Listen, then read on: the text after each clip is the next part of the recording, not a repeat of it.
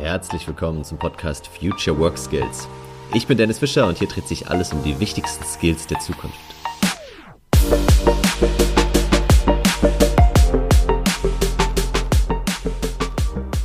Heute darf ich in meinem Podcast einen Gast begrüßen, der bekannt ist aus Funk und Fernsehen, aus vielen Zeitschriften, nämlich Roman Gaida. Roman hat 2019 mal auf LinkedIn einen Post veröffentlicht, wo er so über seine Vaterrolle und die Vereinbarkeit von Beruf und Familie gesprochen hat. Der Post ist durch die Decke gegangen, hatte mehrere Millionen Aufrufe und seitdem steht er wie kein zweiter für genau dieses Thema, nämlich Vereinbarkeit von Väterrolle und Beruf. Im Mai darf er sogar auf dem OMR-Festival sprechen und ich bin jetzt froh, dass ich ihn im Podcast zu Gast haben durfte. Wir haben das Interview schon kurz vor Weihnachten aufgezeichnet, deswegen sprechen wir ab und zu noch über das Jahr 2022, aber ich glaube, es hat nichts an Aktualität verloren, das Thema im Gegenteil. Gerade bei mir und in meiner Umgebung, bei vielen Freunden und Bekannten wird es von Tag zu Tag aktueller. Also, lass uns mal reintauchen, lass uns mal schauen, wie Roman das so hingekriegt hat, was wir von ihm lernen können, was seine Geschichte ist, welche Tipps er zum Bücherschreiben hat, was Elternzeit mit Organspende zu tun hat und welche wichtigsten Future Work Skills er so für die Zukunft sieht. Ich wünsche dir ganz viel Spaß beim Hören. Ich fand es sehr, sehr lustig. Es geht gleich schon mit einem Lacher los. Also, lass uns reingehen. Ja, erstmal vielen Dank nochmal, Roman, dass du dir die Zeit nimmst. Du hast ja auch in deinem Buch schon, äh, weiß ich, bestimmt zehnmal betont, wie knapp quasi die Ressource Zeit ist, gerade mit Zwillingen. Von daher jetzt kurz vor Weihnachten erstmal vielen Dank, dass du in meinem Podcast zu Gast bist. Vielen Dank für die Einladung. Ich habe äh, vorhin mal bei YouTube gesucht nach Working Dad, also deinem Buchtitel quasi. Da kommt so ein bisschen was über dich und ein, zwei Buchrezensionen. Dann kommt aber so an Position fünf oder sechs ein Video von The Walking Dad, wo lauter Zombies rumlaufen. und äh, ich frage mich manchmal, also mir ging's so ähnlich jetzt. Ich habe ja eine acht Monate alte Tochter, habe ich gesagt. So ein bisschen habe ich mich auch so gefühlt in den letzten Monaten. Geht's dir auch manchmal noch so, dass du eigentlich mehr Walking Dad statt Working Dad bist? Oder wie, wie ist aktuell der Stand bei dir mit den beiden Zwillingen? Die Analogie ist total lustig, weil voll viele haben mich natürlich darauf gefragt, äh, danach gefragt, ob das irgendwie äh, der, der Plan war oder so, aber das ist mir erst später aufgefallen. Also den Buchtitel hat dann auch, ähm, fand dann auch der Campus Verlag ganz gut und deswegen haben die den genommen. Ähm, aber ja, ich glaube, das erste Jahr mit Zwillingen, jetzt sind die 2,5, ähm, das war schon mehr äh, Walking Dead wie äh, wie Working Dead. Also das geht mir auch öfters noch so. Aber jetzt mit fünf, wenn die durchschlafen, dann, dann kriegt man das eigentlich ähm, auch hin, dass man da zusammenhängende sieben Stunden hat und ist nicht mehr ganz so kaputt. Okay, ja, sehr gut. Aber bevor wir jetzt nochmal zum, zum heutigen Tag kommen, ich würde mal ganz kurz in deine Vergangenheit so ein bisschen schauen, für die, die dich vielleicht noch nicht so gut kennen. Ähm, erklär nochmal in, in drei Sätzen, was macht ein Zerspannungsmechaniker? Damit hat es ja bei dir so angefangen. Und ehrlicherweise, bevor ich das in deinem äh, Buch gelesen bzw. im Hörbuch gehört habe, habe ich mich noch nie damit beschäftigt. Was, was kann man sich unter einem Zerspannungsmechaniker vorstellen? Das geht aber nicht nur dir so. Ich glaube, das ist ein Beruf, der ist ähm, total äh, unrepräsentiert, obwohl es so viele davon gibt. Mhm. Äh, also eine Zerspannungsmechaniker in ähm, äh, programmiert äh, CNC-Maschinen, also Fräsmaschinen, Drehmaschinen. Und ähm, eigentlich würde ohne diese Maschinen wahrscheinlich fast nichts äh, Technologisches auf dieser Welt existieren, was jetzt nicht nur rein Software ist, äh, weil damit werden äh, Formen gefräst oder gedreht, die man nachher quasi äh, Teile wie Schrauben zum Beispiel. Oder für jede Playmobil- oder Lego-Figur braucht es eine äh, Form zum Beispiel. Mhm. Und diese mhm. Form muss zum Beispiel gedreht oder gefräst werden aus Metall. Und das machen die, ähm, die CNC-Maschinen. Und wiederum steht davor, steht ein Zerspannungsmechaniker oder eine Zerspannungsmechanikerin. Okay, aber das heißt eigentlich niemand, der jetzt wirklich handwerklich, also körperlich, handwerklich arbeitet, sondern schon mehr dann programmiert oder am die, die Maschine eben richtig einstellt oder musstest du auch wirklich hart körperlich dann arbeiten damals? Alter, da muss, das ist schon auch ein körperlicher Job, wenn man zum einen auch die Maschine einrichten muss. Das heißt, mhm. man muss die Werkzeuge wechseln zum Beispiel, Stangen hinten, den Stangenlader, äh, Durchmesser ändern. Das, also schon die Stangen nachher zum Beispiel, wenn man ähm, aus größeren Materialien fertigt, muss man dann auch irgendwie äh, teilweise auch ohne Kran hinten die Maschine reinhieven. Also das war dann schon ist dann schon ein körperlich anstrengender Job, den ich da äh, sechs Jahre lang in Frühschicht, Spätschicht, Nachtschicht gemacht habe äh, nach der Ausbildung. Also ich würde schon auch sagen, ziemlich körperlich. Ah, krass. Ja, was du ja heute überhaupt nicht mehr hast, zumindest nicht in deinem Job, vielleicht dann privat. es ist körperlich manchmal anstrengend, aber im Job bist du jetzt äh, quasi unter die Kopfarbeiter auch gegangen. Erzähl noch mal ein bisschen, äh, vielleicht zwei, drei Sätze, wie, wie bist du zu deiner heutigen Rolle gekommen und was machst du heute bei äh, Michi Bussi? Ich weiß nicht, diese Radioversprecher kennst du, gell? Ja. besten Radioversprecher. Ich wusste immer bei Mitsubishi, das kann ich gar nicht mehr richtig aussprechen, sondern ich sage jetzt jedes Mal immer Michi Bussi. Also Was machst also, du da heute genau? Mal, beim Mitsubishi Electric äh, bin ich jetzt Bereichsleiter für den äh, Geschäftsbereich CNC, also irgendwie so auch Back to the Roots. Ähm, wir wir äh, produzieren ähm, die Software und die Hardware äh, für CNC-gesteuerte Maschinen, also quasi das komplette HMI-User-Interface, äh, ähm, die Antriebe und die Technologie dahinter äh, mhm. für quasi die Maschinenhersteller. Also ein bisschen Back to the Roots. Ähm, ich habe danach ähm, samstags mein Abitur nachgeholt. Ich habe ja schon mit 17 angefangen mit der Ausbildung. Habe dann Maschinenbautechniker und das Fachabitur nachgeholt. Habe dann später ähm, Wirtschaftsingenieurwesen studiert äh, und dann noch mal ein paar Jahre später nebenberuflich ein MBA an der Universität in Aachen und in St. Gallen gemacht. Äh, und später habe ich noch ein paar Weiterbildungen ähm, jetzt auch äh, kürzlich erst in Stanford gemacht. Also so bin ich irgendwie so über die Jahre, sechs Jahre bin ich jetzt in dem Job, in dem ich jetzt bin, äh, Bereichsleiter für den Geschäftsbereich in Europa. Wir haben 160 Menschen in meinem Team und sind für 39 Länder verantwortlich. Okay, krass. Ja. Ja, das ist schon eine ordentliche Laufbahn und ja, wie du schon gerade so gesagt hast, hast du dich ja immer auch nebenberuflich weitergebildet. Also du hast echt halt da gearbeitet, plus dann noch eben am Wochenende, abends und so weiter studiert oder erstmal das Abi nachgeholt, dann studiert, MBA gemacht. Und was mir auch so bei, deinem, bei dem Hören von deinem Buch irgendwie aufgefallen ist, sind halt schon diese beiden Begriffe Karriere und Erfolg, die oft erwähnt werden, ja, und du sie hier und da auch so ein bisschen irgendwie versuchst zu definieren. Ich glaube, ihr habt auch eine eigene Podcast-Folge von äh, eben äh, Working Dad Podcast äh, Nummer 67 habe ich nochmal nachgeschaut, wo ihr über Erfolg und Karriere sprecht, aber mich würde trotzdem jetzt nochmal deine, auch deine aktuelle Definition interessieren, weil die verändert sich ja auch so im Laufe des Lebens, die Definition von Karriere und auch von Erfolg. Wie würdest du das jetzt heute am 22. Dezember 2022, wie würdest du Karriere und Erfolg im Moment für dich definieren so?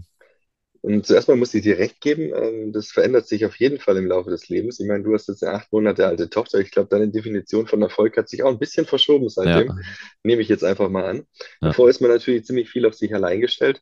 Und nachdem meine äh, Definition von Karriere ziemlich lang on hold war, würde ich sagen, wenn man so lange in der Schichtarbeit an der Maschine gearbeitet hat und sich weniger die, die ähm, Karriere ausgemalt hat, äh, wie man sie sich klassisch vorstellt, würde ich sagen, die ist historisch gewachsen bei mir. Also die hat sich schon immer angepasst. Die war nie da. Ich bin nicht mit ähm, 17 äh, in die Ausbildung gegangen und habe gesagt, ich möchte mal Bereichsleiter werden mit 40. Hm. Ähm, das hat sich immer wieder angepasst, nach dem, ähm, was denn möglich ist auch. Also da, da, muss man auch ein bisschen in der Karriere ab und zu mal opportunistisch am richtigen ähm, Ort zur richtigen Zeit sein. Und meine jetzige Definition von Karriere ist definitiv, dass ich ähm, Selbstwirksamkeit in meinem Job habe. Also dass ich ähm, mit meinem Team zusammen was bewirken kann, dass ich was ändern kann, dass ich vielleicht nicht nur ein Rädchen bin, sondern auch mit anderen zusammen einen Einfluss darauf habe, ähm, allein schon aufs Arbeitsumfeld, ähm, auf unsere Produkte, auf unsere Kunden und das eben im Einklang äh, mit der mit der Familienarbeit, mit Care-Arbeit, mit Hausarbeit, mit ähm, mit der Zeit mit meinen Kindern so ausbalancieren kann, dass es für mich und meine Frau passt. Das mhm. ist für mich die Definition von Karriere. Kann in fünf Jahren, wenn die Kinder keine Ahnung, auf die weiterführende Schule gehen oder anderes, kann sich das immer wieder anpassen. Aber jetzt im Kleinkindalter war, war das eigentlich so die Priorität, nicht schnell, höher, schneller, weiter. Du hast im Buch, wenn du das Buch gelesen hast, dann weißt du, dass es Möglichkeiten gegeben hätte ähm, und die einfach dann einfach nochmal verschoben habe. Dann, ähm. ja. ja, genau, du schilderst ja verschiedene Situationen oder teilst ja auch auf LinkedIn immer wieder so, wo du mal Nein gesagt hast. Was war denn so das letzte Mal, wo du wirklich vielleicht im größeren Stil Nein gesagt hast zu irgendeinem Angebot, zu irgendeiner Chance, weil dir dann doch die Kinder, die Familie wichtiger waren? Was kommt dir da spontan in den Kopf? In letzter Zeit viele Keynotes. Also ich ähm, mhm. werde natürlich jetzt nach dem Buch, seit es im September rausgekommen ist, zu vielen Keynotes angefragt, auch zu größeren Veranstaltungen mit auch ähm, ganz spannenden Summen, ähm, die da im Raum stehen für eine Stunde Keynote. Und ich kann natürlich nicht im Buch schreiben, dass ich ähm, Karriereoptionen ähm, quasi ausgeschlagen habe, weil ich die jetzt zum jetzigen Zeitpunkt nicht machen möchte, ja. aber gleichzeitig dann irgendwie äh, fünf Keynotes in der Woche in der Mittagspause online halten ähm, oder Urlaub nehmen und dann die Keynote halten und das quasi dann die Zeit von meiner Familie nehmen. Ähm, das kann ich nicht. Ich mache es hier und da und es macht auch richtig Spaß, jetzt auch über das Thema öffentlich zu sprechen, jetzt nicht nur bei dir im Podcast. Ähm, aber da ähm, sage ich auch mal nein, auch wenn es um, um höhere Geldbeträge äh, geht, weil darum geht es im Endeffekt nicht. Die Zeit kann man nicht wieder kaufen. Ja, ja, total. Und warum ist dir das so ein Anliegen? Das habe ich mich auch immer wieder gefragt. Ich meine, ja, es gibt, wie viele Väter gibt es in Deutschland, die ein Kind haben, die Zwillinge haben, die drei Kinder sogar haben, aber die sich jetzt nicht da irgendwie so intensiv mit beschäftigen, auch da so nach, nach außen gehen und dieses Thema irgendwie publik machen wollen. was glaubst du, woher das bei dir kommt, dass dir das irgendwie so ein großes Anliegen ist? Zum einen mal ist es auf jeden Fall mir ein Anliegen, Vater zu sein, weil ich mich aktiv dafür entschieden habe, Vater sein zu wollen.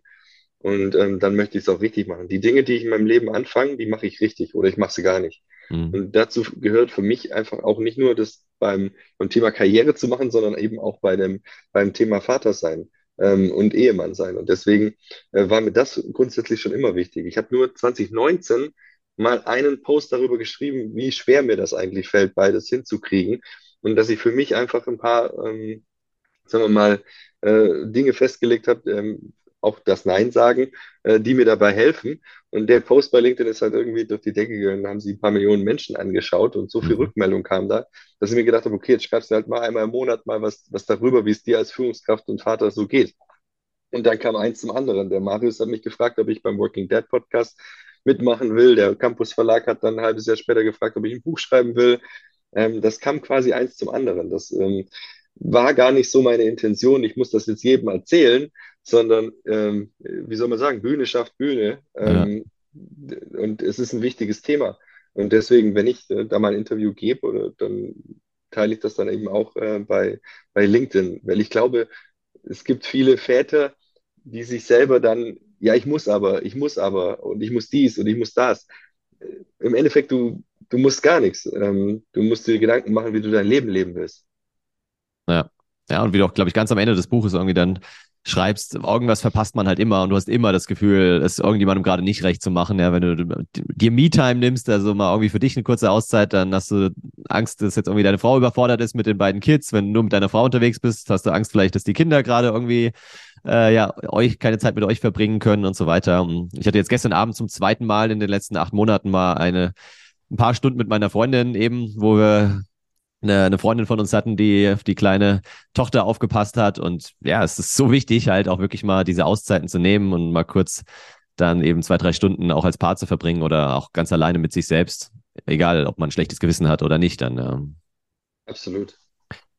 Ähm, wenn du jetzt so zurückschaust auf das aktuelle Jahr 2022, wir sind jetzt wirklich fast am Ende. Was, wie fällt da so dein Jahresrückblick aus? Ich glaube, ihr habt letztes Jahr habt ihr im Podcast auch einen Jahresrückblick gemacht. Dieses Jahr habe ich noch keinen entdeckt. Vielleicht kommt er noch. Aber deswegen frage ich dich jetzt einfach mal in meinem Podcast. Wie, wie blickst du so zurück auf das aktuelle Jahr? Was waren für dich so Highlights oder auch Lowlights? So? Den, den Jahresrückblick haben wir gestern aufgenommen. Also okay, cool, ja, dann bist kommt, du ja im Thema. Der, der kommt auf jeden Fall noch. Ich meine, es war ein turbulentes Jahr. Ähm, der, am Anfang des Jahres war ja noch Corona sehr präsent und hier und da mal ähm, die Kindergärten wieder zu.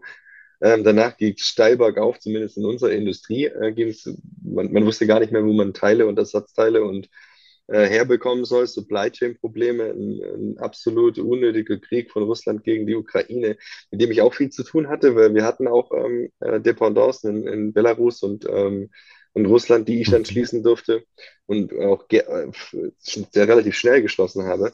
Und das sind halt Dinge, die haben einen schon das erste halbe Jahr sehr beschäftigt und aufgewühlt. Und da war man auch natürlich immer zwischen den, zwischen den Türen. Das ist jetzt super wichtig. Ich muss das jetzt quasi erledigen. Da kann ich nicht sagen, ich muss es nach Hause mich um die Kümmer, Kinder kümmern. Da hat Laura ziemlich viel abgefangen in der Zeit.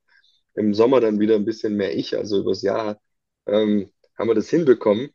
Selbst habe ich dann auch Corona bekommen, ähm, das erste Mal in, in mhm. 2022 ähm, und hatte danach echt auch so ein, zwei Monate gesundheitliche Probleme. Und jetzt die letzten drei Monate habe ich, glaube ich, jede Erkältung mitgenommen, die die Kids so mit vom Kindergarten heimgeschleift haben. Gerade jetzt äh, vor einer Woche wieder. Von dem her war ein turbulentes, anstrengendes Jahr, aber ähm, ich bin mega froh, wie wir auch als Unternehmen ähm, das dann äh, quasi geschafft haben. Wir haben einen neuen Geschäftsbereich aufgebaut, wo wir auch noch äh, Service für Robotics machen. Also mehr dein Future-Thema. Mhm. Und ähm, eigentlich haben wir alles hingekriegt, aber in der Retrospektive weiß ich nicht so ganz wie. Also äh, familiär und beruflich, das will ich nächstes Jahr versuchen, ein bisschen mehr in, äh, unter, unter Kontrolle zu kriegen. Ja, aber das ist auch so, also ich, was bei mir jetzt irgendwie, was ich so mitgenommen habe, auch gerade, das ist auch so ein Learning von mir, dass es halt gerade diese Aufteilung zwischen deiner Frau und dir jetzt halt nicht immer auf Wochenbasis oder vielleicht noch nicht mal auf Monatsbasis hinkommen muss, sondern vielleicht dann am Ende übers Jahr äh, verteilt so einigermaßen passt. Und dann gibt's halt mal Wochen und vielleicht auch Monate, wo der eine mehr äh, ja für die Kinder da ist und sich um den Haushalt und die Familie und so weiter kümmert und dann mal umgekehrt. Ähm, das war bei euch jetzt auch so übers Jahr verteilt, habe ich richtig rausgehört, oder? Ich, ein Kapitel aus meinem Buch heißt Glücklich, glücklich statt 50-50. Also wir müssen mhm. auch aufpassen, dass wir uns nicht irgendwie von der Internet, ähm, Instagram und äh, LinkedIn-Bubble äh, diktieren lassen, ähm, wie wir als Familien unsere Leben zu führen haben. Jedes Modell ist einzigartig und wenn es in Familien funktioniert und auf Augenhöhe und mit Respekt ähm, funktioniert, warum soll es dann nicht so laufen? Also ähm, wenn ich mir jetzt angucke, äh, die meiste Zeit, glaube ich, schaffen wir es schaffen 50-50, aber wir haben es auch schon Zeiten geschafft, 70-30, 30-70. Ähm, Im ersten Jahr 2020, als Laura ihre Unternehmen aufgebaut hat, würde ich sagen, dass ich 70 Prozent mit den Kindern gemacht habe und die abgeholt habe, gebracht habe, dass er richtig am Rudern war und, und, und zu anderen Phasen wieder andersrum. Ich glaube, wenn man sich als Paar in die Augen guckt und, ähm, und beide sind d'accord damit, so wie es im Moment gerade in der Aufteilung ist, und beide sind glücklich und verpassen nichts, ich glaube, dann ist es fair und gerecht. Es, wär, es ist schlimm, wenn sich beide vielleicht auferlegen, so, wir müssen jetzt heute den Tag, die 24 Stunden, in genau zwei gleiche Teile teilen. Du äh, räumst jetzt 50 Prozent der Spülmaschine aus und ich mache 50 Prozent der Wäsche. Ähm, das, glaube ich, funktioniert nicht ganz so. Ja. Also, das ähm, führt eher zu ziemlich viel Frustration und auch nicht zu wirklich glücklich sein. Ich glaube, man muss selber mit dem Partner und der Partnerin über die nächsten sechs Monate vielleicht sprechen und der eine sagt, hey, ich mache eine Weiterbildung oder hey, ich möchte beruflich hier und hier, hier und da nochmal durchstarten. Und dass man sich dann sagt, okay, in dem, ähm, in dem, in dem Zeitraum habe ich deinen Rücken, da stärke ich dich, da mache ich das und andersrum wieder auch wieder. Und am Ende des Jahres sollten beide nicht nur privat, sondern auch vom, im Hinblick Karriere ähm, da gelandet sein, wo sie hin wollten. Und ja. natürlich auch Zeit mit den Kindern verbracht zu haben, weil ich höre immer wieder wieder äh, Vereinbarkeit, Vereinbarkeit und dann erzählen mir die Leute, sie sourcen alles aus. Ja. Es ist für mich auch nicht wirklich Elternsein, wenn, wenn die eigenen Kinder, äh, keine Ahnung, nicht sieht unter der Woche. Genau, wenn du jemanden hast, der sie irgendwo hinbringt und wieder abholt und noch ja. äh, jemand, der mit ihnen Nachhilfe macht und für sie kocht und keine Ahnung. Ähm, ja. Hilfe ist wichtig, aber vielleicht komplett outsourcen ist vielleicht auch nicht der richtige Ansatz. Was ist da so eure persönliche Erfahrung sozusagen? Also wo, wo sourced ihr aus oder wo würdest du gerne auch noch mehr outsourcen und wo sagst du, nee, das, das mache ich lieber selber? Genau, was wir, was wir natürlich jetzt in, in, den Luxus haben, hatten wir am Anfang auch nicht, aber eine, eine Haushaltshilfe, wo wir jemanden haben, der kommt und ähm, einmal die Woche bei uns daheim ähm, den gröbsten Dreck wegmacht, ähm, dass wir das nicht machen müssen. Und ansonsten ähm, äh, versuchen wir auch mit Babysitter Zeit für uns zu finden, Zeit für, für mich und dass Laura Zeit für sich allein hat. Ähm, sowas versuchen wir zu machen. Was wir auch machen, zum Beispiel, jeder von uns ähm, geht auch mal drei, vier Tage alleine, ähm, komplett alleine, vielleicht mal in Urlaub oder in Retreat ja. Einfach um komplette Me-Time zu haben, das macht sowohl meine Frau als auch ich. Ähm, und von dem her, die, das System funktioniert im Moment ganz gut. Aber Hilfe, Hilfe ist auf jeden Fall wichtig, gerade im Haushalt. Ähm, das kann sich nicht jeder leisten. Da weiß ich, dass wir privilegiert sind, aber das ist schon eine, eine große Hilfe. Ja. Genau, oder manchmal, dafür seid ihr, glaube ich, nicht so privilegiert, was ich gehört habe, weil eure Schwiegereltern irgendwie 500 Kilometer entfernt wohnen. Das heißt, ja, bei manchen wohnen die ja auch direkt nebendran und können halt dann noch mehr unterstützen. Gell? Genau, da ist niemand da. Das sind beide, alle wohnen in Süddeutschland, in Ulm. Ja, ja. Und trotzdem habe ich mich so gefragt, auch während des, des Hörens des Buches, hey, wann arbeitest du oder umgekehrt, wann schläfst du eigentlich? Weil, genau, du hast einen Vollzeitjob, du hast Führungsverantwortung, du hast dann noch dieses Influencer-Dasein, wie du sagst, du bist auf LinkedIn aktiv, du gibst für Zeitschriften äh, Interviews, du ja, hast das Buch geschrieben und da frage ich mich, wann, wann hast du das genau geschrieben dann? Irgendwie nachts zwischen drei und fünf oder ja, wie, wie lief das so ab, der, der Schreibprozess des Buches und wann hast du das gemacht? Also Influencer-Dasein hast du jetzt gesagt. Also ich ja, das habe ich gesagt. Nicht, ich finde, das ist so ein bisschen behafteter Begriff irgendwie. Ich ähm, will das auch gar nicht so nach vorne stellen, weil ich eigentlich nur das Zeug poste, was, was gerade auch so ein bisschen passiert. Mhm. Ähm, aber da will ich eigentlich auch ein bisschen weniger machen in Zukunft, weil das ist schon ein Zeitfresser. Also zum einen habe ich mal nur LinkedIn. Ich habe kein Instagram, kein Twitter, kein Facebook. Ich war noch nie irgendwo anders angemeldet mhm. und ähm, habe nur diese eine Plattform. Also ist das schon mal ein bisschen limitiert ähm, von der Zeit. In dem Jahr, in dem ich das Buch geschrieben habe, hat Laura gerade ihr Unternehmen aufgebaut. Und die Jungs haben eigentlich so eine Zeit gehabt, wo sie so um 19.30 Uhr geschlafen haben. Ähm, sie hat dann, also Laura hat dann meistens abends noch ein bisschen was für ihre Firma gemacht und ich wäre war so übrig geblieben. Also kam das Buch mir äh, ganz gelegen, weil ich habe dann irgendwie halt ein Jahr kein Netflix und abends eineinhalb Stunden immer zwei, drei Seiten geschrieben. Mhm. Und die letzten zwei Monate haben wir uns dann samstags drei Stunden Babysitter und mhm. drei Stunden wirklich so Deep Work ähm, nochmal geschrieben, zwei Monate lang samstags immer drei Stunden. Und dann das Buch mit 240 Seiten war dann geschrieben. Ich muss dazu sagen, ich habe keine einzige Seite nochmal geschrieben. Also wir mhm. haben wir haben ganz viele gesagt, oh, du löscht da voll viel Video und schreibst das nochmal. Ich habe gesagt, hey, entweder ich schreibe das so ja. und gebe das ab oder ich mache es nicht. Also ich habe keine Zeit, das nochmal zu schreiben. Habe mir dann versucht, auch am Anfang eine gute Struktur hinzulegen, aber habe es dann wirklich, konnte dann immer, immer, immer pro Woche so drei, so ein Kapitel fertig schreiben. Okay. Ja, krass. Und dann, genau, hast du ja trotzdem noch ein Lektorat gehabt beim Campus Verlag, was halt drüber geschaut hat. Und wenn du jetzt irgendwie zehnmal das gleiche geschrieben hättest, dann hätten sie dir schon Bescheid gegeben oder das dann rausgestrichen. Absolut, aber ich habe auch der Nico Ottel, ein guter Kumpel von mir, der ist auch, ähm, der äh, lektoriert auch manchmal Bu Bücher und äh, der hat mir eine tolle Struktur gegeben. Der hat gesagt, wenn du jetzt mal die, ähm, die Kapitel alle zusammen hast, also die Kapitelüberschriften, dann schreib dir unter jedes Kapitel einfach Stichworte. Äh, mhm. Stichworte, was du in dem Kapitel sagen willst, dann vielleicht auch eine Quelle dazu, die du irgendwo gesammelt hast ähm, ähm, und ähm, vielleicht auch noch ähm, eine persönliche Anekdote, die da gut reinpasst. Habe ich gemacht, dann hatte ich irgendwie 35 Seiten Stichworte. Und mit diesen Stichworten konnte ich dann wirklich ziemlich gut jedes Kapitel, weil kommt dir dann gleich wieder in den Sinn und sagt, ah ja, das war's, das ja. wollte ich reinschreiben. Das habe ich über die Jahre mal gelesen, ein Artikel oder ein Buch und äh, konnte dann relativ on the point äh, diese zwei, drei Seiten durchschreiben. Das hat mir wirklich gut geholfen. Sonst wäre es nicht, äh, hätte es nicht geklappt. Ja, ja, das glaube ich. Ja, nehme ich mir dann für mein nächstes Buch äh, zu Herzen. da habe ich dann wahrscheinlich auch ein bisschen weniger Zeit als in der Vergangenheit. Ähm, du hast am Ende jedes Buchkapitels in einem Vorgespräch, hast du mir schon erzählt, dass der Campus Verlag das äh, gerne so hätte, so, so Hacks äh, nochmal formuliert. Also kurze Zusammenfassung der wichtigsten Kernaussagen des Buches äh, oder des Kapitels jeweils. Hm, was ich mich jetzt gefragt habe, ist ja auch schon wieder ein paar Monate her, äh, seit du das Buch quasi damals abgeschlossen hast. Was sind denn so eins, zwei Hacks, die dir in den Kopf kommen, die du vielleicht jetzt nach Abschluss des Buches neu gelernt hast, die du dir neu beigebracht hast, die sich irgendwie so ergeben haben? Was äh, kommt dir da in den Kopf so an neueren Hacks? Ähm, das ist natürlich schwierig, weil da super viel drin steht in dem Buch und das eigentlich alles für mich fast gleich wichtig ist. Also es mhm. gibt es wenig, wo ich sage, okay, ich habe jetzt irgendwie über äh, zwei, drei Kernthemen ähm, und drumherum ist nur äh, bla bla, sondern die, die, das Buch ist wirklich so aufgebaut, dass mir fast jedes Thema ziemlich wichtig ist. Und ein, ein wichtiger Hack ist auf jeden Fall der eigene ähm, die eigene Betrachtung von Erfolg, so wie du mich vorher schon gefragt hast. Also mhm. man muss sich wirklich zuerst, bevor man sagt, okay, ich will jetzt Karriere machen oder anfängt, irgendwelche Karrieren zu verfolgen, dann sich darüber im Klar werden, was will man eigentlich. Ich treffe so viele Menschen, die haben so viel Erfolg und sind trotzdem unglücklich. Ja, die haben sich nie darüber Gedanken machen, was sie eigentlich zum Glücklichsein brauchen oder was für sie Erfolg bedeutet. Und dann haben sie den Porsche in der Garage stehen, haben aber, keine, haben aber irgendwie die letzten zehn Jahre ihre Kinder verpasst und merken dann auch, dass das blöd war. Und das kann man einfach früher feststellen. Ich glaube, das ist auf jeden Fall ein Hack, den ich mitgeben möchte. Macht ja. euch wirklich vorher Gedanken darüber, was wollt ihr, wo wollt ihr hin, was wollt ihr in zehn Jahren für einen Job machen? Nicht, was wollt ihr von Titel, sondern eher, wollt ihr mit Menschen zusammenarbeiten, wollt ihr lieber mit Technik zu, äh, zu tun haben oder was wollt ihr eigentlich? Und was ist, und wann ist auch genug genug? Weil die Zeit kann man sich dann wieder nehmen für, ähm, fürs eigene Leben. Und dann das andere ist ganz klar, äh, für die Führungskräfte da draußen einfach ähm, nicht denken, ähm, das ist nicht gewollt in meinem Unternehmen oder ähm, macht sonst keiner, sondern man muss mal damit anfangen. Und im, in, in einem äh, Zeitalter de, des Fachkräftemangels, wo irgendwie 0,6 oder 0,7 Bewerber auf eine Stelle kommen, äh, können, können wir uns das rausnehmen, ähm, auch mal zu sagen, so, jetzt ist jetzt ähm, dreiviertel vier Schluss, ich hole für meine Kinder jetzt vom Kindergarten. Egal wie andere gucken.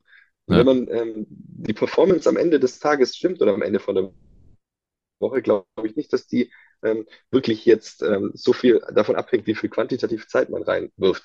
Das ist so ein nettes Sprichwort, das heißt, ähm, die äh, Arbeit dehnt sich immer in dem Maße aus, in dem Zeit dafür zur Verfügung steht. Ja. Wenn wir uns da ein bisschen clustern und ein bisschen ähm, das Ganze ein bisschen mehr verdichten, dann kriegt man auch ein bisschen mehr hin, glaube ich. Ja, genau, das Parkinson'sche Gesetz ist das. Ja. ja.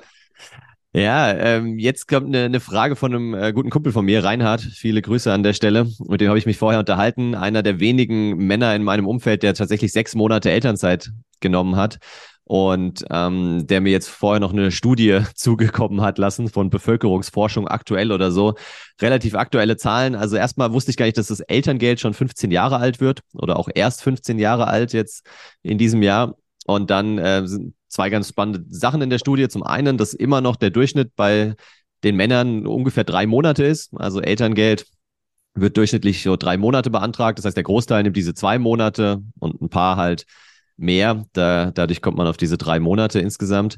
Und äh, dass es immer noch 43 Prozent sind, die jetzt Elterngeld beantragen. Also 43 Prozent der Väter ich meine, es ist immerhin schon gewachsen. 2007 waren es irgendwie 20 Prozent, jetzt 2019 waren es schon 43 Prozent, aber das heißt ja umgekehrt, es gibt immer noch 57 Prozent der Väter, die halt kein Elterngeld beantragen. Und genau, ein großer Hebel, hast du jetzt schon kurz angerissen, steht im Buch auch sehr, sehr ähm, oft irgendwie sind die Führungskräfte, ja, die müssen das vorleben, wie du es ja auch tust, ähm, müssen es in die Unternehmen reintragen. Kannst du auch gerne noch zwei Sätze zu sagen, aber mich würde auch interessieren, was sind denn noch andere Hebel? Ja? Was ist es noch? Ist es die Politik? Sind es die Unternehmen? Also was, was gibt es noch für Hebel, dass wir es einfach schaffen, noch mehr Väter in, in die Elternzeit zu bekommen oder auch generell auch mehr, mehr Gleichberechtigung und dadurch auch Chancengleichheit für, für Frauen letztendlich wieder zu bekommen? Ich glaube, am Ende, das, was du als letztes gesagt hast, spielt eine große Rolle. Also Chancengleichheit für Frauen. Mhm. Wir dürfen nicht ähm, wir dürfen die Probleme nicht isoliert betrachten. Also wir können nicht sagen, das ist ein Väterproblem und das ist ein Frauenproblem oder Mütterproblem, sondern Sachen wie zum Beispiel das Ehegattensplitting, wo halt auch der, der Fokus dann auf einen mehr verdienenden Partner gerichtet ist oder Gender Pay Gap. Das sind natürlich Sachen, die natürlich auch verhindern, dass Elternzeit gemacht wird.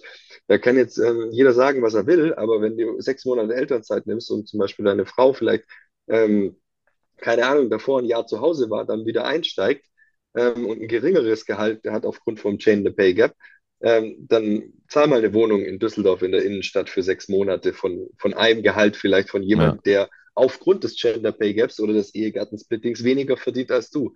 Also es, sind, es ist mindestens immer ein finanzieller Grund, ähm, den, den Väter haben, nicht länger in Elternzeit zu gehen. Ähm, andererseits ist auch noch so, dass ähm, eine gleiche Umfrage, ich müsste es nachgucken, wo die war, dass äh, viele äh, Paare, also Väter und Mütter der Meinung sind, dass ein, ein Ehepartner länger bei den Kindern bleiben sollte, also im ersten und zweiten Jahr. Also nicht jeder gibt sein Kind nach sechs Monaten oder nach einem Jahr schon in Betreuung. Mhm. Das führt natürlich auch wieder zu weiteren Gehaltseinbußen. Es ist natürlich dann schwierig zu sagen, ähm, geh doch einfach mal, du kannst doch sechs Monate in Elternzeit, wenn aber dann ähm, die, die Haushaltskasse nur noch die Hälfte ist, ähm, dann schrecken die meisten Paare und auch die Frauen äh, vielleicht in der Familie dann zurück und sagen, nee, geh doch du mal arbeiten, weil es fehlt uns nochmal ein ganzes Gehalt. Das andere ist natürlich auch der, der Karrieregedanke. Ich habe von vielen ähm, Männern erfahren in meinem Umfeld, dass allein schon der, die, der, das Gespräch über die Elternzeit vermieden wird, weil sie wissen, dass bei anderen im Unternehmen das äh, zu einem krassen Karriereknick geführt hat. Also du sagst, sagst zwar, ja, was gibt es für andere Gründe, aber wenn eine Führungskraft einfach ähm, dann schon signalisiert, dass es danach mit der Karriere vorbei ist, dann wird da der ein oder andere vielleicht auch sagen, hey, ich bin vielleicht Alleinverdiener im Moment, ähm, äh, ich mache das jetzt nicht, ich habe mit meiner Frau auch gesprochen, weil meistens sind es echt gemeinsame Entscheidungen. Es ist ja nicht ja. so, dass die Frau sagt, geh in Elternzeit und der Mann sagt, nö, also das sind familiäre, familiär interne Entscheidungen, ob man das macht und wie lange man das macht. Und da können wir als Unternehmen und Führungskräfte mehr tun. Was bei uns, ähm, ich versuche, ähm, die Elternzeit immer gleich in den Karriereplan mit einzubauen. Das heißt, dass man weiß, okay, wenn ich jetzt sechs Monate Elternzeit nehme, ich komme zurück, kriege eine Weiterbildung und kriege dann trotzdem die äh, Teamleiter, äh, Teamleiterinnenstelle, ähm, die mir davor ähm, schon im Raum stand. Und nicht, ja. ich kriege sie nicht, nicht, weil ich jetzt in Elternzeit gehe. Und das schafft natürlich ganz, ganz viel äh, Angstfreiheit und psychologische Sicherheit für, für die Mitarbeitenden. Und dann gehen die auch in der Elternzeit, würde ich sagen. Mhm. Gleichzeitig ist natürlich jetzt das, äh, der, der ähm, Vaterschaftsurlaub, wobei ich Urlaub ja schrecklich finde, äh, das Wort überhaupt, äh, für zwei Wochen bezahlt, ähm, schon verschoben worden bis 2024 von der Familienministerin, der Frau Paus. Und das ist natürlich auch ein, ein fatales Zeichen. Wo sollen die Väter denn sein nach der Geburt der Kinder? In, Im Office? Ja. Das ist, eine, das ist schrecklich. Und das, und das führt natürlich auch dazu, dass, es nicht, dass sich nichts ändert. Man muss dazu sagen, in den letzten 20 Jahren hatten wir neun Familienministerinnen. Also es sind nicht, ich glaube, es liegt einfach nicht nur an den Männern, sondern an, an der Gesellschaft, die auch zu 51 Prozent aus Frauen besteht, mhm. müssen das gemeinsam hinkriegen. Also wenn wir die gleiche Förderung, wir brauchen Frauen in, in Vorständen, aber wir brauchen auch mehr aktive Väter und wir brauchen die gleiche Förderung für beide. Ja. Und können wir da irgendwas aus dem Ausland lernen? Also gibt es da irgendwelche positiven Beispiele? Er hat mir zum Beispiel so, so einen Fall geschildert, ich, ich weiß nicht mehr, in welchem Land das war, ehrlich gesagt, aber dass sozusagen erstmal pauschal jeder sechs Monate Elternzeit zugeschrieben bekommt. Männer sechs Monate, Frauen sechs Monate. Und dann kannst du dir das gegenseitig äh, rüber dealen so ein bisschen, ja. Und ich kann dann meiner Frau was abgeben oder umgekehrt. Ähm, aber ich glaube, jeder muss mindestens irgendwie 100 Tage Elternzeit nehmen, sonst kriegt man überhaupt keine finanzielle Unterstützung. Und da dachte ich, hey, ist vielleicht auch mal interessant zu diskutieren, eher so dieses Opt-out als Opt-in, so ein bisschen wie beim Organspenden. Ähm, Gibt es da irgendwo positive Beispiele oder hast du da irgendwas aus, aus dem Ausland vielleicht mitbekommen so? Ich meine, natürlich gibt es äh, skandinavische Modelle, wenn wir jetzt, äh, so was du jetzt beschreibst, ist, glaube ich, Finnland oder Schweden mhm. gewesen. Und natürlich gibt es so Modelle, die super gut funktionieren, aber die kriegen dann wahrscheinlich, oder die kriegen dann in den meisten Fällen auch mehr als diese äh, 1800 äh, Euro gedeckelt von ihrem Nettogehalt. Dann würde, würden das viel, viel mehr machen. Oder zum Beispiel, wenn man diesen Vaterschafts, diese Vaterschaftsfreistellung nach, äh, bei voller Bezahlung zwei Wochen lang macht, ich bin mir 100 Prozent, dass 100 Prozent der Männer äh, das wahrnehmen würden oder zumindest 95. Und gleichzeitig glaube ich, dass danach viel mehr Männer älter, länger Elternzeit nehmen würden, weil sie ja. nämlich sehen, was sie daheim verpassen und was ja, wie schön das ist, ähm, sich um das Kind zu kümmern. Und dann würden, das würde eine ganz andere Bindung entstehen. Du hast es vielleicht auch in dem Quality versus Quantity Kapitel in meinem Buch gelesen, ähm, dass sich ja auch ähm, hormonell und im Gehirn bei Männern was genau. tut. Und ja. diese Vaterschaftsfreistellung, die zwei Wochen würde da wahrscheinlich ziemlich viel bewegen. Andererseits muss ich aber auch sagen, wir können natürlich immer in die Richtung gucken, wo es be besser ist als bei uns. Aber also ganz ehrlich, wir können auch ganz viele Länder aufzählen, in denen es viel, viel schlechter noch wie bei uns ist. Also es darf jetzt auch keine Entschuldigung sein. Es geht immer besser, aber in den USA oder so ist es, ist es ganz anders. Da gibt es zum Teil gar keine Freistellung. Ja. Wenn du damit anfängst, dann bist du vielleicht am nächsten Tag auch gekündigt. Ja, da bist du wirklich freigestellt. Ja. ja. aber ist nicht lustig, ja. Also ähm, was, was mir noch irgendwie aufgefallen ist, jetzt auch bei dem, bei dem Thema und auch bei deinem Buch so, dass es ja doch viel um Angestellte geht. Ja? Selbst wenn wir jetzt irgendwie über Männer sprechen, dann sprechen wir häufig halt über festangestellte Männer. Ich bin jetzt komplett selbstständig, freiberuflich unterwegs, ähm, auch als genau Autor, Speaker, Trainer und so weiter. Und ja, hader jetzt schon natürlich immer so ein bisschen mit mir, hab, glaube ich, den Luxus, hey, ich konnte jetzt nee, letzte Woche einfach mal drei, vier Tage halt komplett zu Hause bleiben, mich um, um mein krankes Kind und meine kranke Freundin kümmern und so. Äh, dafür muss ich halt jetzt dann irgendwie zwischen den Jahren vielleicht ein bisschen arbeiten oder will arbeiten, um das nachzuholen. Ähm, was sind da vielleicht so auch deine Learnings oder Erfahrungen oder vielleicht noch Tipps? Wo unterscheiden sich da auch Angestellte von selbstständigen Vätern? Gibt es da irgendwie so ein, zwei krasse Unterschiede oder auch Best Practices vielleicht für, für Selbstständige? Um, ich glaube, in Großunternehmen hat man es natürlich einfacher, wenn man, manche Me Mechanismen schon da sind und es eben Leute, Leute gibt, die es eben schon vorgemacht haben. Ich glaube, bei SAP zum Beispiel, wenn man so sagen würde, wäre es gar kein Problem, da weiß ich, ich habe schon hunderte andere, wir haben schon sechs Monate Elternzeit genommen und das passt, äh, dann kann ich das auch. Ähm, als Selbstständiger ist natürlich immer der, der Financial Load ähm, ein relativ großer, weil du natürlich denkst, okay, wenn ich nicht arbeite, dann verdiene ich nichts. Ja. Und im Grunde genommen muss man sich das dann als Selbstständiger natürlich so vorstellen wie Urlaub. Also ich muss das vorher reinarbeiten oder nachher wieder reinholen, wenn ich das vorher mache. Ich glaube, das ist planbar. Also man kann das, man kann das aber besser, wenn man sein eigener Chef ist. Also klar, Kundentermine oder so geht vielleicht nicht, wenn du einen Workshop hast den ganzen Tag. Aber ansonsten kannst du natürlich unterm Tag ähm, jetzt mit deiner äh, Tochter vielleicht viel mehr äh, Zeit verbringen und zu sagen, okay, hier nehme ich mir jetzt explizit eine Stunde um 11 Uhr vormittags. Das ja. kann vielleicht der Angestellte dann nicht. Also von dem her glaube ich, die Flexibilität ist gegeben. Das andere ist natürlich, ich war ja natürlich auch Schichtarbeiter. Und ähm, da wäre da wäre das nicht so ganz so einfach gegangen. Wir haben im neuen Buch jetzt New Work in der Industrie, habe ich beschrieben, ähm, wie es trotzdem möglich ist, dass man mehr Flexibilität in der Schichtarbeit und an der Maschine hinbekommt. Aber es gibt Berufe als Arzt oder Chirurg, da kannst du nicht einfach wegrennen und den Patienten ähm, liegen lassen, wenn du jetzt denkst, du musstest die Kinder abholen vom, vom Kindergarten. Es gibt Berufe, die sind, haben eine bessere Vereinbarkeit und es gibt Berufe, die haben eine schlechtere Vereinbarkeit, aber ich glaube, da muss man sich wiederum die Familienmodelle dann angucken. Vielleicht möchte der ähm, ich habe jetzt letztens ein Interview in der Zeitschrift Eltern gegeben, da war einer dabei, der Mann, äh, der, das war der Mann einer ähm, Zahnärztin, Zahnchirurgin. Mhm. Und die hat natürlich 100% gearbeitet, aber er war 100% zu Hause. Mhm. Und da ist es dann halt so, in den Berufen muss man halt ein Familienmodell finden, das dann auch dazu passt. Ja.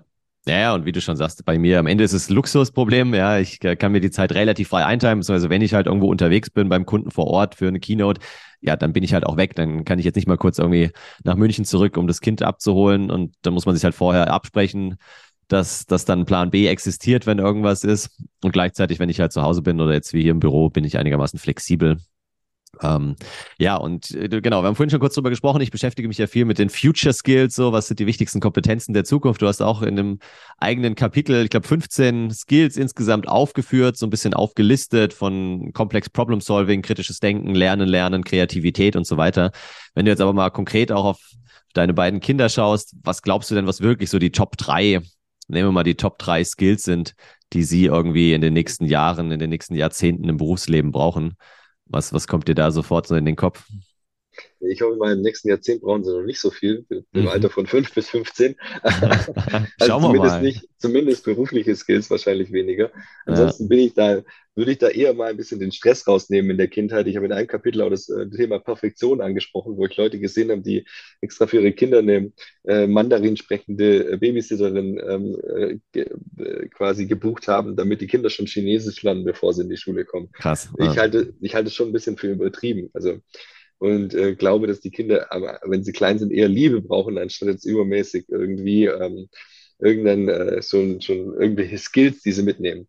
Was ich aber denke, dass und ich habe ja auch einen äh, Teil im Hansa Verlag geschrieben, Digital Competences and Future Skills ähm, in dem Buch geschrieben, ist, dass wir auf jeden Fall in Zukunft viel mehr Kreativität brauchen.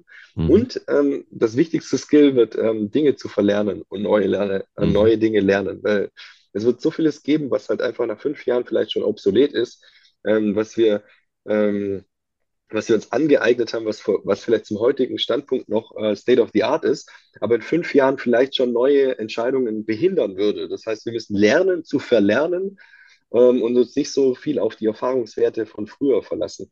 Und ich glaube, da hakt es heute noch. Menschen denken natürlich immer, okay, ich lerne jetzt mehr, ich mache zum Beispiel auch jedes Jahr eine Weiterbildung, aber das Verlernen, weil oft ist mhm. das so, du sagst, okay, ach, das weiß ich, das habe ich immer so gemacht. Das nicht zu tun dann, das ist die Krux und nicht mhm. das Neue zu erlernen. Weil das neue Lernen bringt nichts, wenn ich das, die alten, alten Wege nicht verlasse. Und wie kann man das tun? Also ich genau beschäftige mich auch viel mit diesem Thema Verlernen, Lernen, Umlernen, weil Verlernen ist ja schwierig. Wir können ja nicht vergessen, aber wir können vielleicht Dinge anders machen, uns neue Gewohnheiten etablieren. So, was ist da, was sind da deine Tipps oder Erfahrungen, wie das funktionieren kann? Also wichtig halte ich dafür, dass man sich dem Confirmation Bias bewusst ist, dass man, was dann, dass, dass Dinge manchmal nicht so sind, wie man sie denkt, wenn man danach sucht zum Beispiel. Du kennst das selber, der Algorithmus bei Google oder anders, der zeigt dir genau das, was du sehen willst, weil er genau gelernt hat, was du sehen willst. Ja.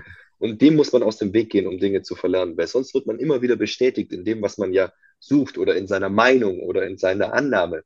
Und dem muss man sich bewusst werden und dem gekonnt aus dem Weg gehen. Und dazu gehört dann einfach Offenheit dass man aufhört, sein geistiges Korsett äh, zu eng zu schnüren.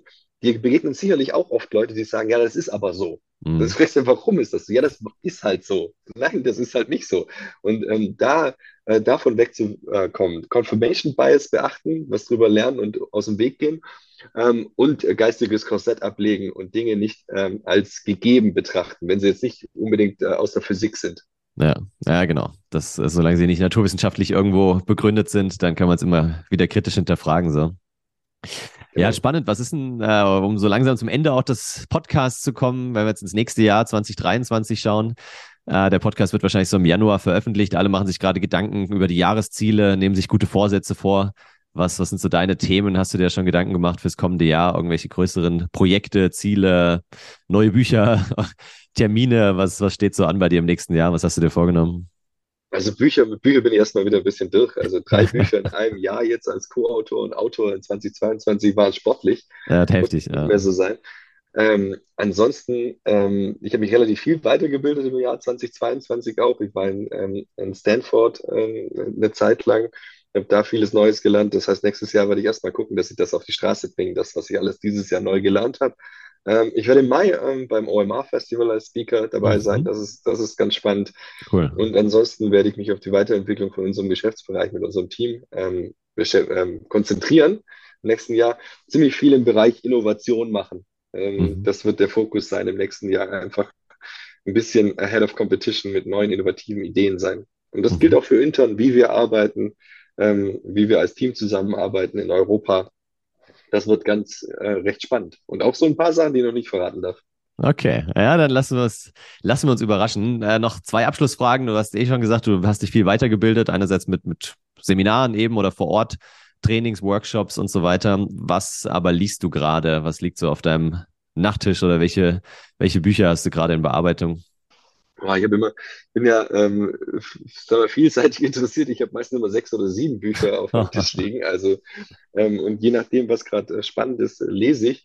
Ich habe ähm, das Gut Health, äh, ich weiß nicht, das Buch, ähm, ihr müsst es echt kurz nachgucken gehen, wer der, wer der ähm, Ja, kann ich ja noch raussuchen im Nachhinein. Über, ja. das, über, das, über das Mikrobiom, äh, mhm. wie das unser Immunsystem und uns äh, beeinflusst. Das ist ein ganz spannendes Buch, das habe ich jetzt angefangen. Und ich höre ganz gern den ähm, Podcast von Andrew Huberman, der ja, Huberman ja, Lab. Genau. Das Science Lab. Ganz, ja. ganz, genau, der ist recht spannend, den höre ich gern. Äh, und äh, gerade zu Ende gelesen habe ich äh, Matthew Walker, Why We Sleep. Das war wirklich ah, ein Game Changer. Das war in den letzten Jahren wahrscheinlich das das äh, spannendste Buch, äh, das ich gelesen habe. Ähm, und ansonsten natürlich auch was, äh, so mal ein bisschen was zum ähm, Plätschern des Storyteller von Dave Grohl von, ähm, von den Foo Fighters habe ich erst gelesen. Also waren ein paar, paar spannende Bücher dabei, aber Why We Sleep ist auf jeden Fall, kann ich jedem nur empfehlen. Ja, das ist auch ein gutes Ende für, das Pod, für den Podcast. Ich wurde letztens auch in so einem kleinen virtuellen Weihnachtsfeier gefragt, was ich, mein Jahr in drei Worten, ich soll mein Jahr in drei Worten beschreiben, habe ich gesagt, schaffe ich sogar in zwei Worten, nämlich Augen und Ringe. Äh, und äh, das, ist, das hätte ich auch nie gedacht, ja, dass äh, so ein kleines Kind einen wirklich so aus dem, um den Schlaf bringen kann und das Schlaf so ein wichtiges Thema ist. Ich hatte da nie Beschwerden. Ich schlafe auch jetzt nach zehn Sekunden ein, aber es bringt halt nichts, wenn man nach zehn Minuten dann wieder aufgeweckt wird. Und das mehrfach in der Nacht. Also von daher vielen, vielen Dank, dass du dir die Zeit genommen hast äh, für den Podcast, für die Fragen und dann genau, werde ich entsprechend alle Links natürlich in die Show Notes packen, wo man dich findet bei LinkedIn und äh, ja, ansonsten Podcast, Working Dad und so weiter. Willst du noch was loswerden? Ich würde dir das letzte Wort überlassen zum äh, Ende des Podcasts. Danke, dass du da warst. Ich würde eher sagen, vielen Dank, Dennis, für die Einladung. Ich glaube, Happy New Year trifft es ganz gut. Ich glaube, der Podcast kommt im Januar raus, von dem her ähm, denkt drüber nach, was ihr als Erfolg für euch definiert, vielleicht als neuen Neujahrsvorsatz. Sehr schön. Danke dir. Mach's gut. Ja, Happy New Year ist schon ein paar Wochen her. Nichtsdestotrotz hoffe ich, dass du jetzt deine Jahresvorsätze für 2022 schon über Bord geworfen hast, um dich jetzt den Themen zu widmen, die dir wirklich wichtig sind in diesem Jahr. Ich wünsche dir viel Erfolg dabei. Schau in der Zwischenzeit gerne mal auf meinem Blog vorbei oder auf meiner Website dennisfischer.com. Wenn du einen Speaker brauchst für ein Event, dann melde dich super gerne bei mir. Und ansonsten hoffe ich, dass wir uns in der nächsten Podcast-Folge in zwei Wochen wiederhören. Dann auch mit einem sehr spannenden Interviewgast, nämlich Marc Wallert. Lass dich überraschen. Bis dahin, bleib inspiriert.